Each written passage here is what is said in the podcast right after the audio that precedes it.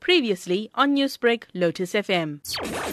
First of all, Matt, this is an absolutely unique situation. Never happened before in football. Generally, when players and teams and all get together, there's a thing called contract. You know, so these are the specifics that are laid down. But what has happened now, it has never happened before. That is why the reaction to the virus is so different, and that is why there's so many repercussions all around. Footballers do have a lot of money. They are hamstrung in the fact that when a footballer plays for a club, he has a thing called a contract, and their contract tells them that they must be paid the full amount till 30th June. That's when the football season ends.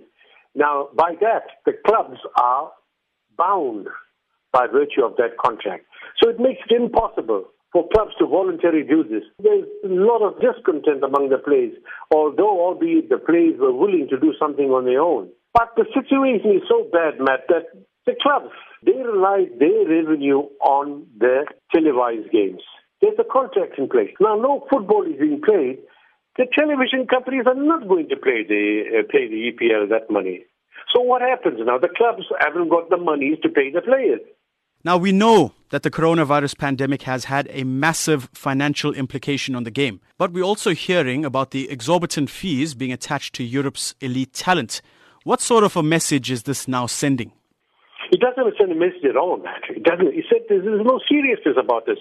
You see, the, the sad thing about football is that you have very rich clubs and battling clubs. Very rich clubs are the ones that are, are, are banding money around. Can you imagine? It is rumored that United are prepared to pay 200 million for Harry Kane. Are these clubs serious or not? Because there are some other clubs that are battling to meet the wage bills, and these these clubs, these rich clubs, are prepared to do whatever it takes.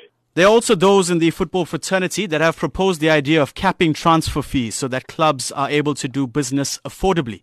There's also a call for a third transfer window to be implemented. So, what's your take on these proposed amendments? Matt, I, I don't know. It possibly could uh, hinder the game because it would mean that more players will, will now want to move in, in, in, in, a quicker amount of time. I don't know whether it will be productive, but, but I do know it's going to be very disruptive.